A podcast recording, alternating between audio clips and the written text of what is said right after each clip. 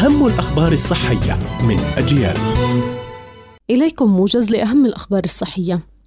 الحنة أحد البدائل الطبيعية لصبغة الشعر إذ تساعد على منح الشعر لونا رائعا دون أي مخاطر أو أعراض جانبية بل تساعد في قوة الشعر ومتانته.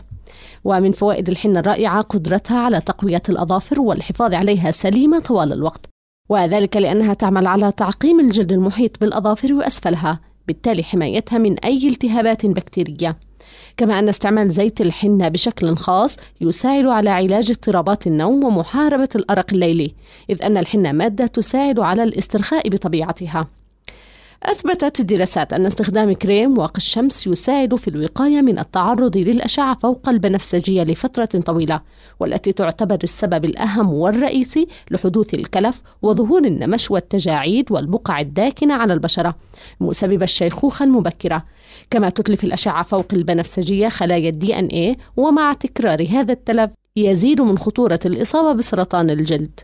على الرغم من فوائد بذور الشيا إلا أن تناولها بكثرة يؤثر بشكل سلبي على مستويات ضغط الدم في الجسم ويؤدي إلى انخفاضه بشكل ملحوظ خاصة لمن يعانون من مشاكل في ضغط الدم ما يعرضهم لمشاكل في القلب والشرايين والأوعية الدموية.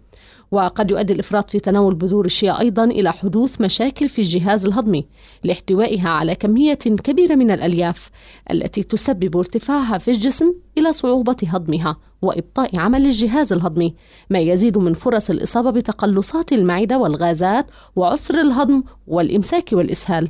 كانت هذه أهم الأخبار الصحية. قرأتها رزانة طه. إلى اللقاء.